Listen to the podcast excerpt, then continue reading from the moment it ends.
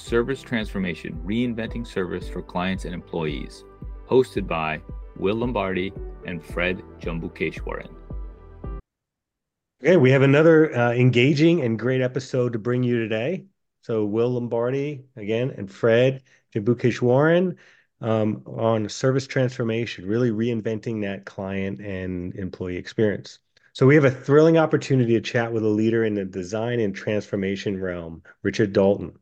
I want to hand it over to Richard quickly to use our time effectively and focus on his insights and his experience. Just a couple highlights on Richard. He has an extensive background, especially in the strategy, design, and transformation with several forward innovative companies and in, in, in diverse environments like Capital One, Vanguard, USAA, and recently in the last few years with Verizon.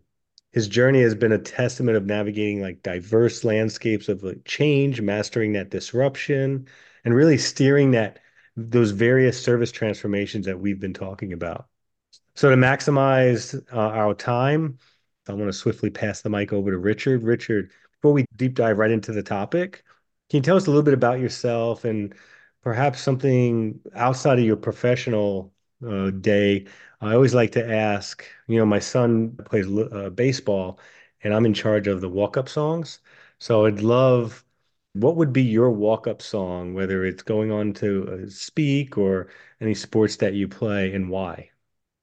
Yeah, well, first of all, Will, Fred, thanks for having me. I'm very excited to talk about this uh, this important topic you mentioned some of my professional career there. Uh, you, people listening might be able to tell I'm not from the States originally, although my accent is really a little bit messed up now. I'm from the UK, moved to the States 25 years ago, worked at some of those companies you talked about, Vanguard, USAA, Capital One, and, and then now Verizon. Been head of design at most of those places. I'm currently head of consumer design at Verizon, where I lead a, a team of, you know, five or 600 uh, design professionals um, focusing on the experiences and the products that we uh, provide to our, uh, you know, 100 million or so uh, customers across the, the, the states.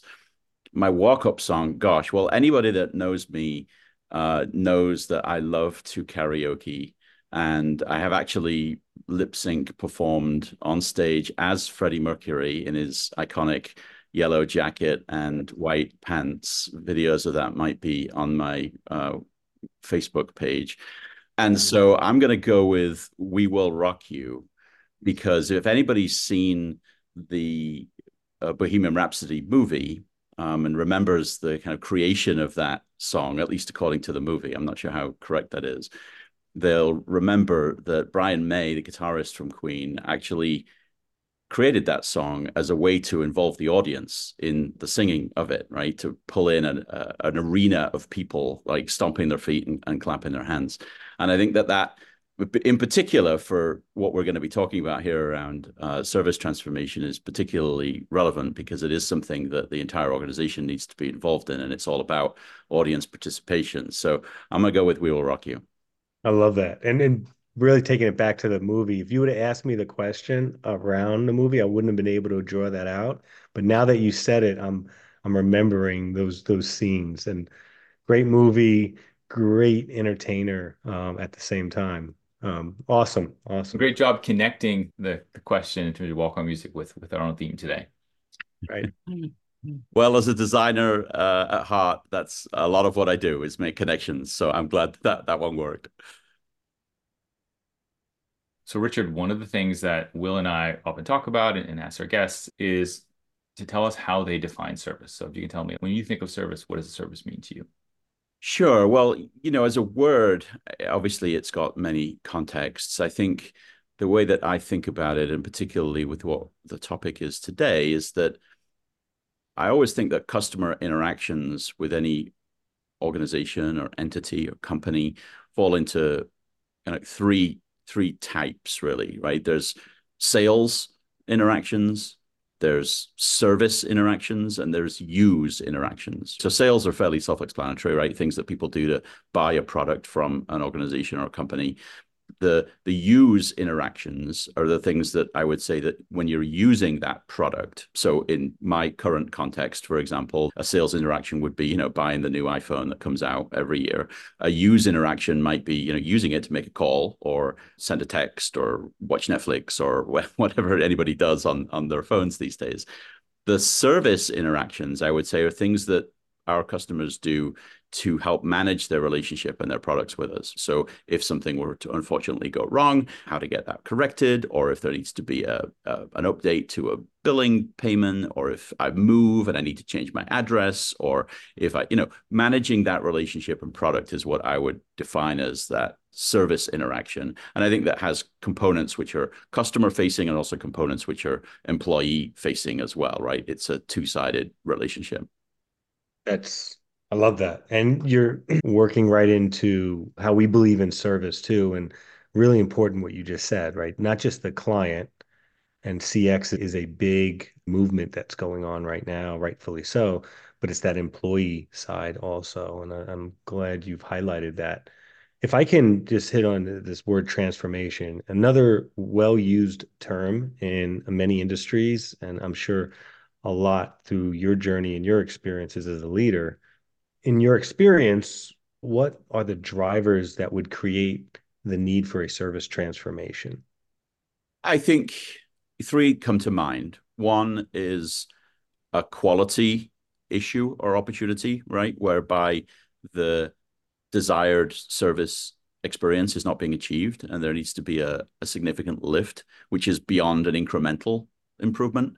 So that's one. Another one might be uh, cost, right? Where cost to serve is too much and it needs to be kind of re- rethought or re- refactored.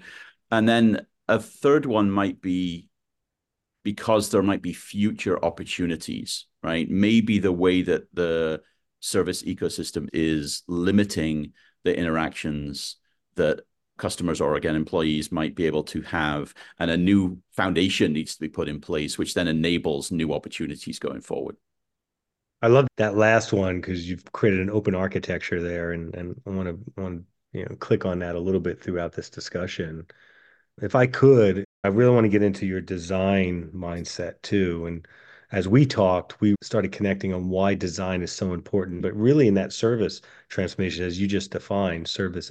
Love to just get your perspective on what role does design play as you're thinking about this service transformation?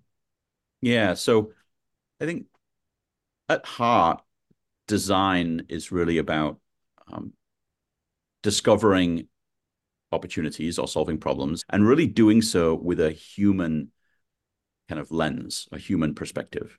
And again, we, we've we've talked about employees and customers, so that's why I use that term human, right? So sometimes we use the word user, but that can be a bit, uh, you know, clinical, and there's lots of jokes about other industries that use the word user out there in the design space. So I try to tend away from it. But so it's really about thinking through the human perspective and solving problems. You know, m- most of what is relevant when we're thinking about service it is a human interaction and, and and thinking about how can we optimize for the right outcomes we, we we want to achieve again for the employee and the and the customer. So really it's problem solving through a human lens is, is design and i think that's the unique uh, kind of perspective that we bring to a service transformation. So i really like how you taking these sciences if you would of design and, and these maybe theoretical approaches and put it into something that's more practical and, and humanize it to your to use your words and really again focusing on that two prong approach client and employee i'd love for the listeners to hear maybe through your experience as a leader an example of how you approach that whether you were assessing the environment it wasn't being approached that way or you were coming in and you approached it that way yeah. So one quite recent example that comes to mind of uh, kind of a human-centric approach to, to problem solving, which I think definitely touches on on service, a little bit of sales as well, but um, is in the the setup of some of our home connectivity products here at Verizon. When you uh, get a home connectivity product from us, like Fios or some of our fixed wireless access products where you get a physical device that you need to set up in your home. Sometimes people want you know one of our technicians to come out and do it for them. A lot of the times they want to do it themselves from a self setup perspective.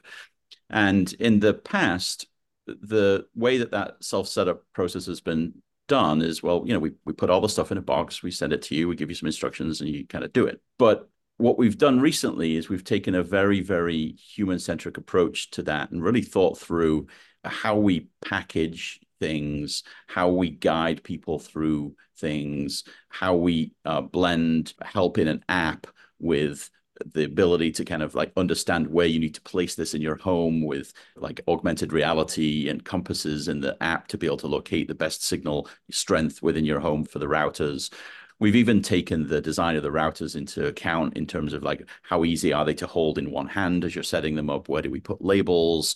You know, how heavy are they?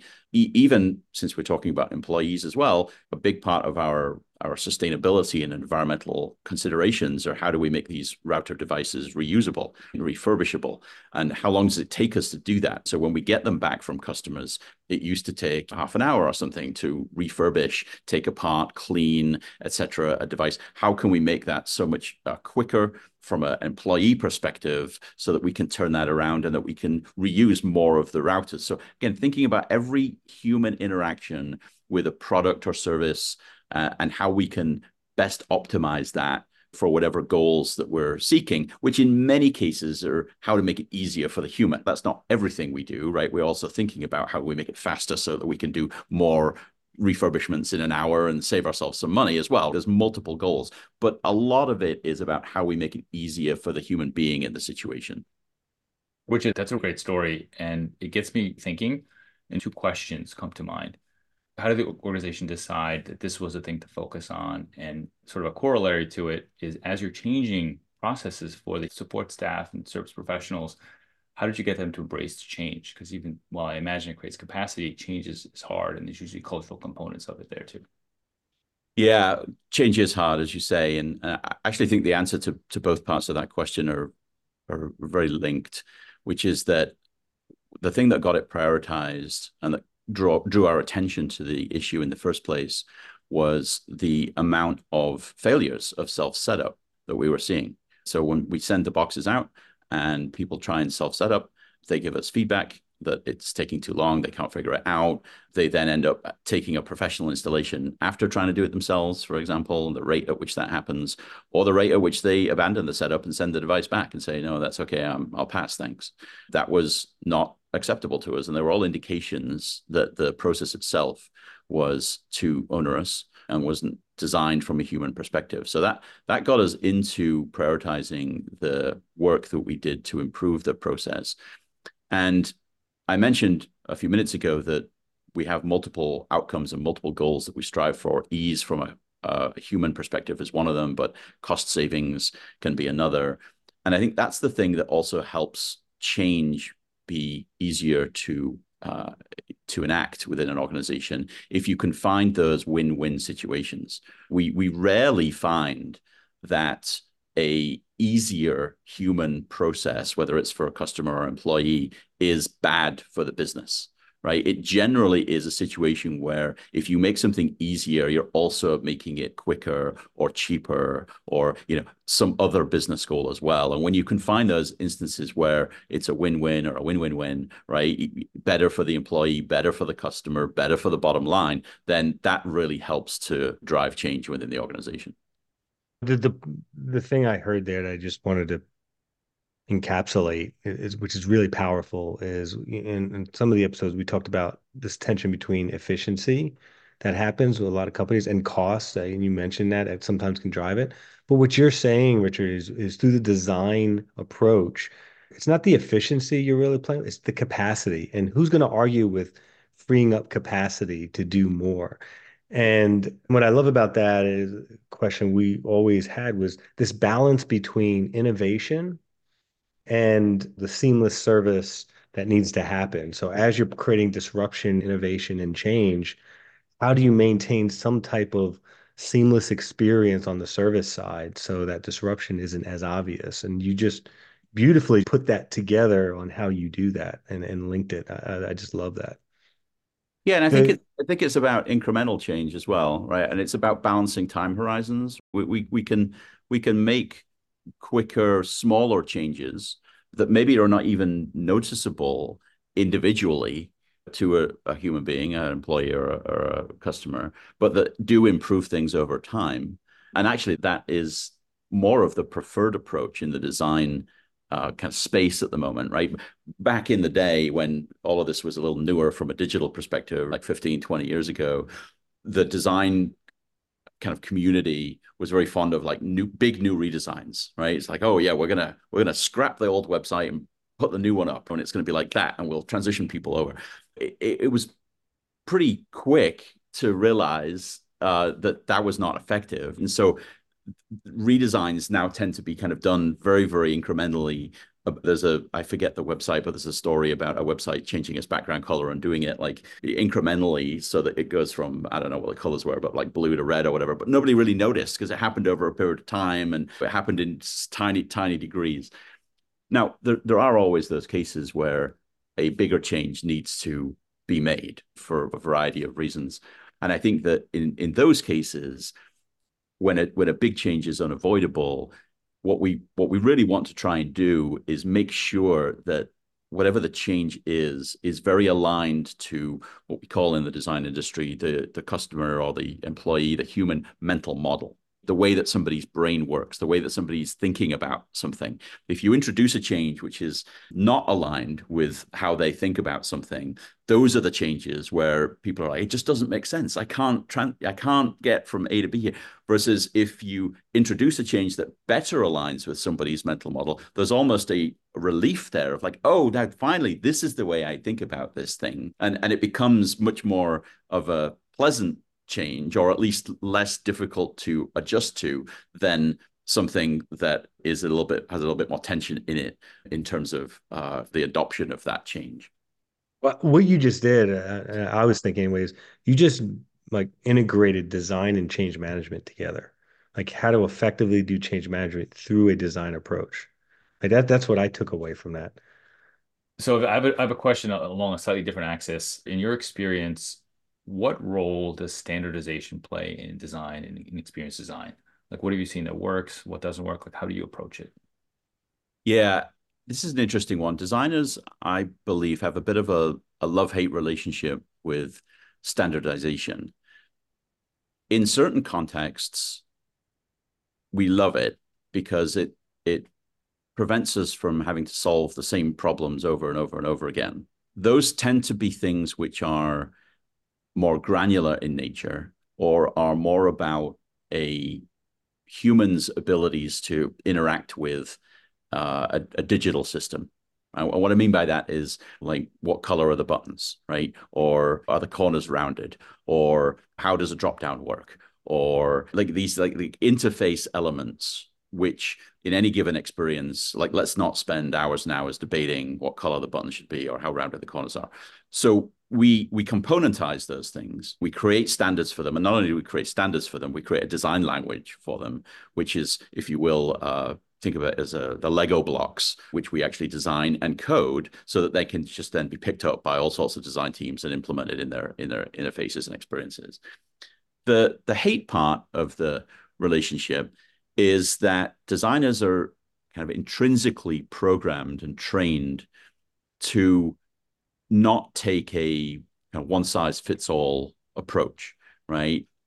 Every human and their needs and their emotions are generally unique to some degree. And what we don't want to do is create a situation where we are using a solution which only half meets somebody's problem by all means, if we've got exactly the same problem from exactly the same types of people, and then we should be solving it in similar ways or the same way. Again, we don't want to reinvent the wheel. But if there are nuances of, well, the the thing that this customer or employee is doing is slightly different from the thing that this customer or employee is doing in these ways, then the solutions generally need to be different too maybe not completely different but there needs to be a flavor of them so at the at the kind of micro level love it right very much you know we're all in favor of standardization at the macro level it's it's applied more judiciously That makes a, a ton of sense. And if you if you cascade from design down, like it designs if those components are standardized, then the, the tech teams can build standardized controls for those and drop them on the pages easily and like Lego box assemble their interfaces more seamlessly. And then to your point, let's make sure though that the, the big picture, that the, the, the actual figure we're constructing with the Legos fits the problem. Exactly.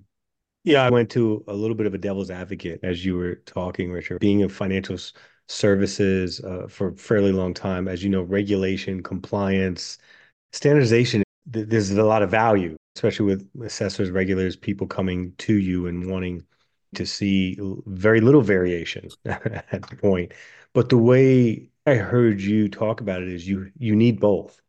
There's parts where you need that standardization, but you can't inhibit innovation. I, I forget who did the chart. Someone did this chart a while ago. You have to get to a level of standardization and then disruption, innovation, and then standardize again and disruption. And that's that's a growth, that's a yield curve that goes the right way. Um, is is am I am I hearing this the right way? You're saying you need both. You can't have one and not the other, there's unintended consequences. That, that's right, and I and I think you're right that there are waves of standardization as new technologies and and new ways of thinking emerge. So I think it's it's more and more difficult these days because of the desire for personalization and because of the the rise, if you will, of the machines, the rise of AI and machine learning and our desire to leverage that to create even more bespoke experiences. So experiences as the segment of one, if you will, um, where my flow through a process or engagement may be very different from your flow through a process as two customers who are in many ways maybe identical but you know the our solutions because of tailoring based on previous behavior or something we know about you might be different experiences. And so it becomes much more difficult to standardize there. And what we generally try and do then is we generally try and create standardize, standardization in the rule sets and the, the underlying ways that those experiences are dynamically created so that we are still having some sense of predictability with those things so that we can go through the legal and compliance processes while still providing that degree of uh, personalization to the different humans in the system. Yeah.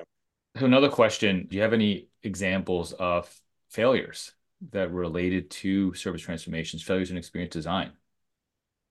Yeah, one of the uh, financial service companies that I've been engaged with in the last 20 years, we were going through an exercise as a as an organization, part of the organization, to understand what the customer experience, including the service components of it, actually was. Right. So we talk about experience all the time, much in the same way as we talk about service here. And, and in many cases, it's interpreted differently. And so what we were trying to do as an organization was kind of inventory all of the different um, uh, journeys, if you will, that customers engaged with the company on. But the design team was not engaged in that exercise. And what ended up happening, an external uh, consulting company was involved as well. And what ended up happening was the list that was created far more resembled internal business processes than external customer centric journeys. So, an example perhaps might be one of the 300 rows in the spreadsheet would read, uh, you know, process payment, right?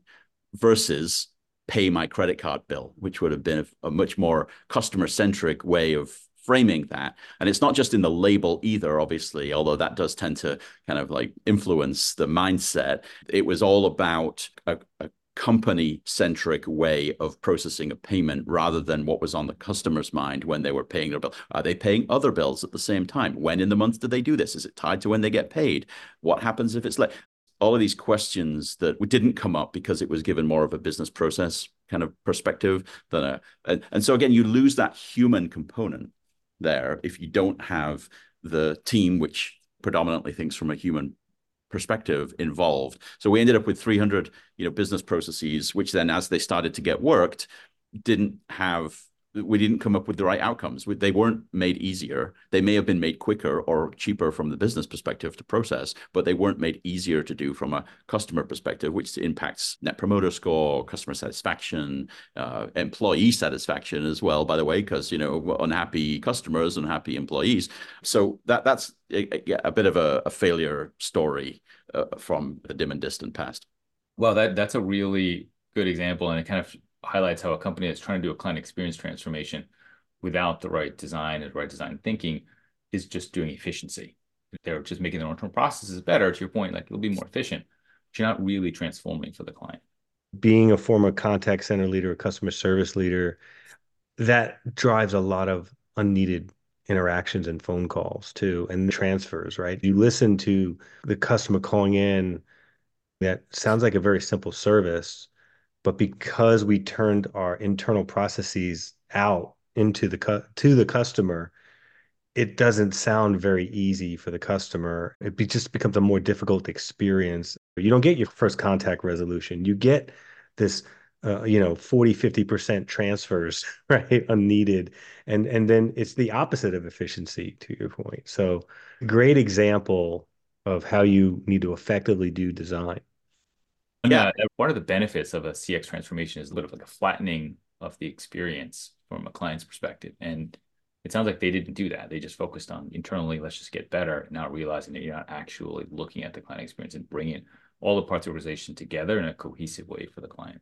Yeah, I often I often think of terms of um, dominoes when we're we're talking about this type of stuff, and I think that we think about the the all of the dominoes that represent the internal business processes of a, of an organization and, and knocking one over at any point in the line can ultimately knock over a customer or employee facing domino that impacts their experience.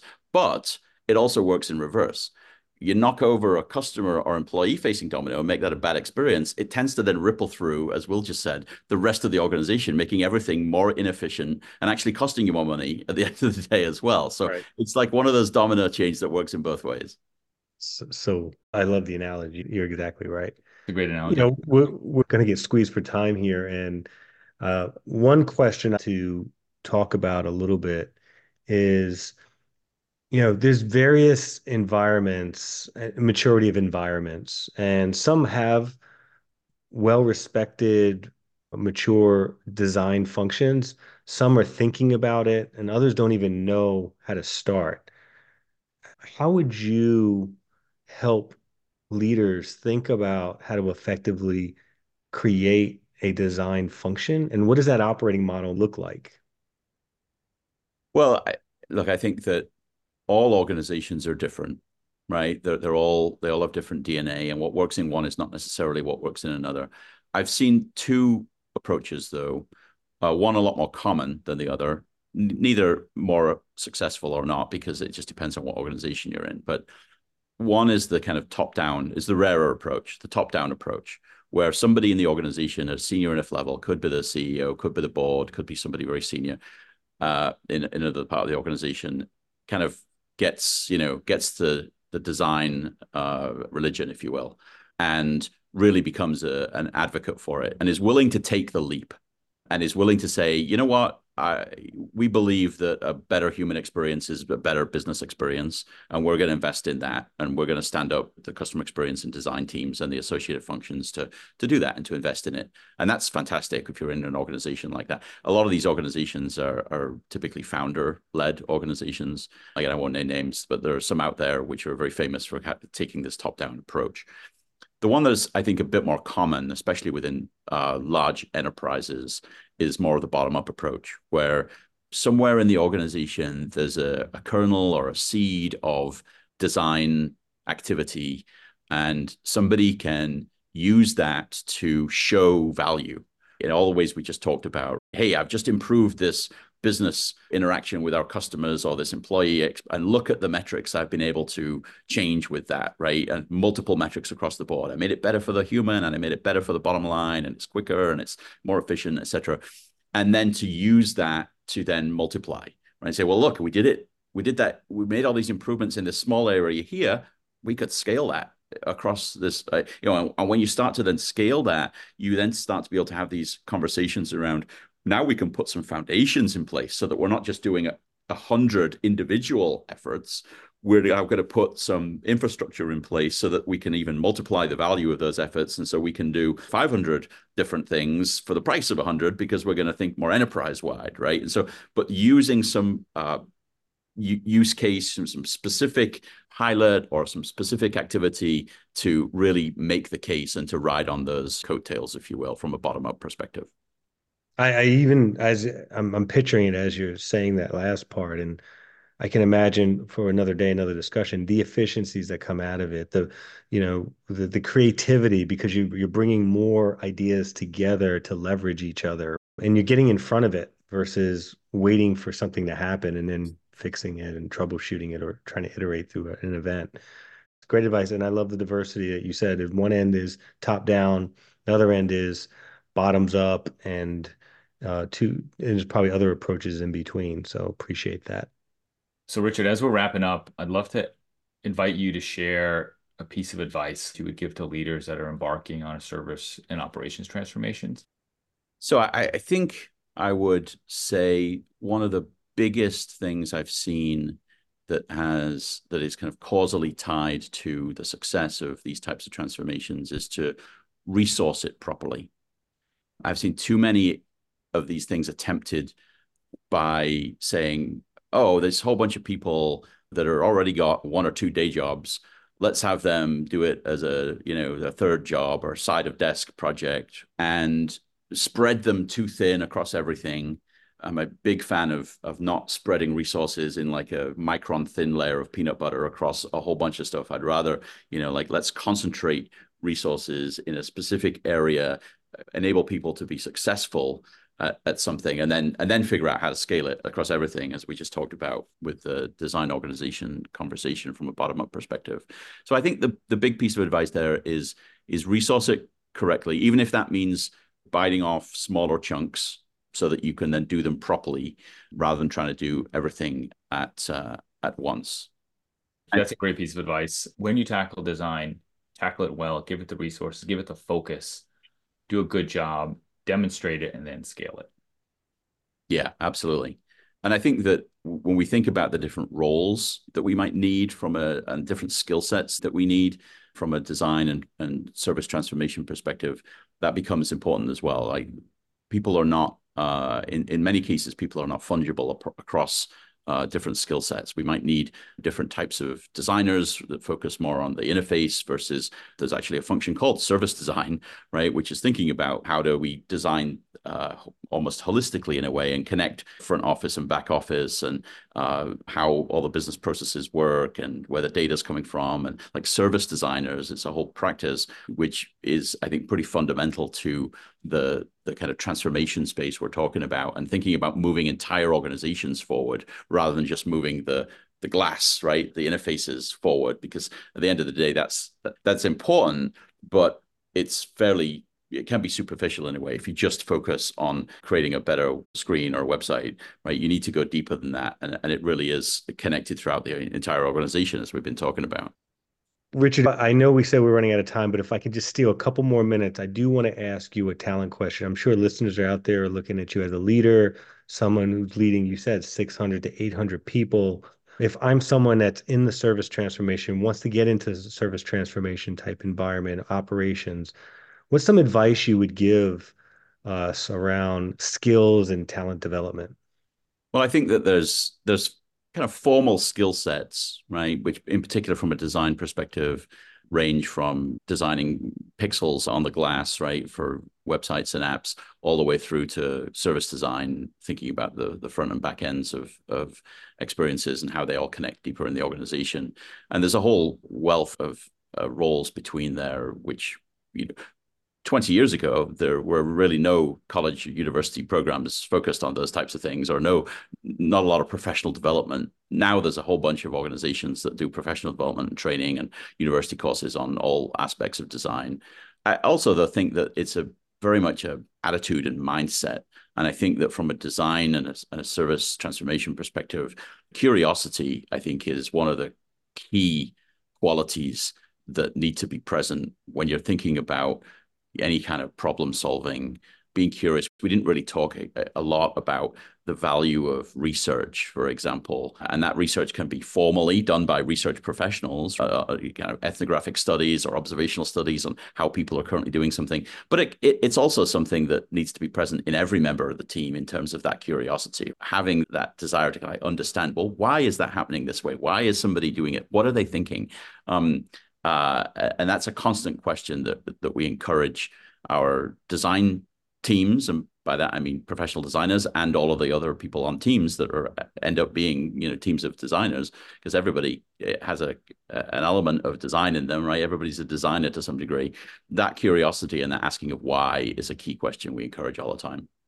I love that. And and, and just to like highlight that we're going to talk more about talent and culture maybe have you back. I know we have a few guests we're going to really tease that curiosity attribute out.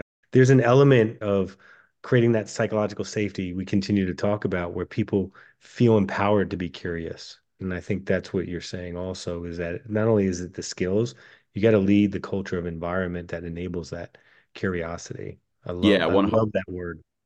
100% and I, I could talk for a, a, lot longer on those kind of topics. I, would love to come back uh, and dig more more deeply into that. uh, this has been a really great conversation. Really enjoyed it. Appreciate the invitation will and fred to come on and have these uh, really important conversations because i think that these are really conversations that can change things for human beings in, in, you know significant ways. And as a as a designer at heart uh, again that's what i'm trying to do is have impact on people's lives both professional and personal and make them better. So i appreciate the opportunity. Thanks. Uh, this is awesome. The honor was ours if i have to say. So thank you it's been wonderful having you here and richard if folks want to learn more about your work learn more about you is there anything that I can you you can share we can direct them to? Yeah, people can look me up on on LinkedIn. I post pretty regularly. In fact, at the end of last year, I started doing a a week in the life of a design leader series on LinkedIn, where I try and post generally every week, maybe every other week sometimes, on some of the activities that I do as a design leader at a Fortune 20 organization. Actually, my team here find it pretty helpful as well to know what I'm up to. People can find me on LinkedIn. I want to thank you again for your time and for really insightful discussion and conversation. And for our listeners, I'm going to take a few moments and call out some of the points that really stuck out for me. So one was going beyond client-centric, thinking about that human-centric design and what you called a win-win-win, which I thought was a really nice way to put it, which is like a triple win on employee experience, client experience, and the bottom line. Win-win-win. Then your example of what happens when an organization is too inward facing to focus on just internal efficiency, how you can end up shifting effort to the customer and actually taking the client experience and employee experience backwards, making those experiences worse. The last point I want to call out, and plus one, something you said, was the creating a culture of curiosity. Because I think in a world where business is always changing, technology is always changing, the world's always changing, I think it's really important to to foster and promote that culture of curiosity. So folks are leaning into change and helping organizations to adapt more fluidly. So I thought it was a really great point on curiosity. I'm personally a big fan of curiosity, so loved it. And with that, I want to thank all of our listeners. You'll find Richard's LinkedIn profile, mine, and Will's in the description. If you have any feedback, you have any questions for us, or would like to be a guest on the podcast, please reach out to Will or myself. Thank you all. Thank you all.